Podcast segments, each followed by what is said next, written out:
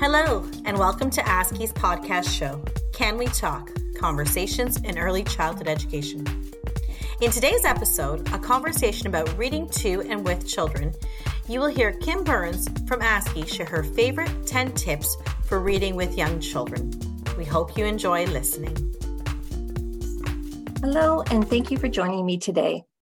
In my previous role at ASCY as one of the two early literacy specialists, I've spent a great deal of time helping educators to integrate emergent literacy into their daily practice. One of the easiest and most beneficial ways to do this is simply to ensure that you have a good variety of books on hand and that you're prepared to read to children many times per day. Children are born full of curiosity about the world around them. This is why fostering a love of books and reading beginning from birth is so important. Long before children can read and write in the conventional sense, they are becoming literacy learners.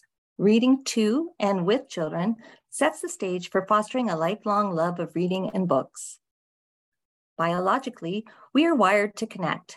Reading to children from birth builds those strong connections. Reading together not only creates opportunities to build secure emotional connections with caregivers, research shows that children who have a strong attachment with their caregivers will be better prepared to learn. Reading together also stimulates a child's cognitive development and lays the important groundwork for children's language development. Aside from the developmental aspects of reading, there is the joy of reading. Books take us to places we've never been, introduce us to characters we grow to know and love, and provide opportunities to learn new things about our world. Reading to children every day is one of the most important things we can do for them. Today, I'd like to share a few of my favorite reading tips with you.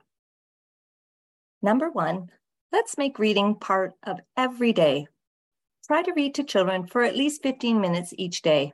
If you're a parent and are listening to this podcast, bedtime is an especially good time to read together.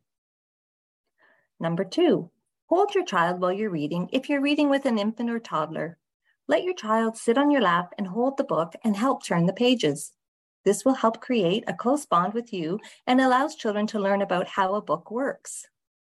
Number three, read with fun in your voice. Animate your storytelling. Use your face, body, and voice to make reading fun. Use different voices for different characters.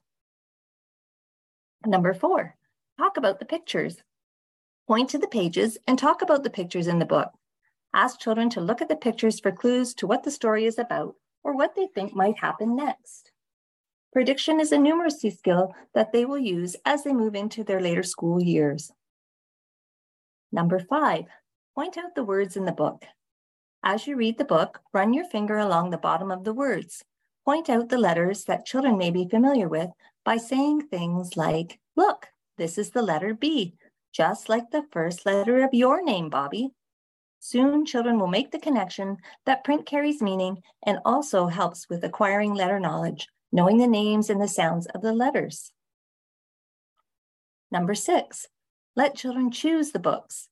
Let children pick out his or her own books. Letting your child read what interests him or her is one way that makes reading become fun. I suggest reading three books a day, a familiar book, a favorite book, and a new story. Although it may be a book you've read over and over again, which may be boring for you as an adult, repetition helps to build strong connection in the child's brain. Number seven, show your children the parts of a book.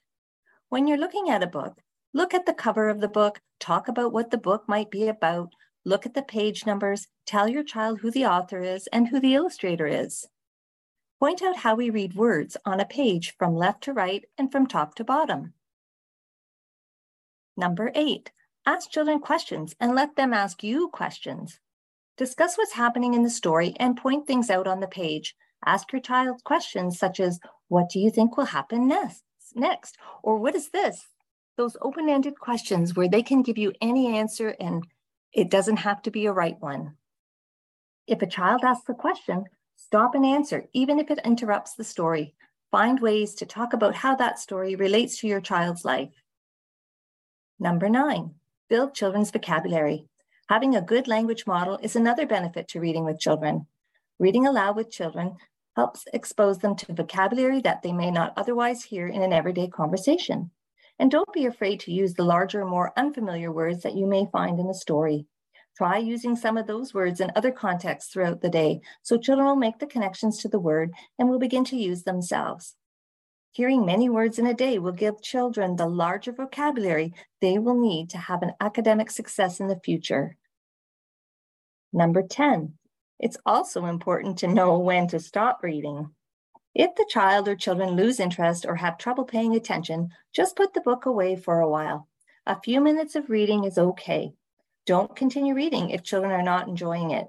With practice, children will be able to sit and listen for a longer time. And finally, surround your children with books. Try to have a variety of books in your home and or classroom for children to read. Books from a bookstore can be expensive, but there are places where you can get inexpensive books, such as secondhand bookstores, garage sales, thrift shops, and of course, borrowing books from the library.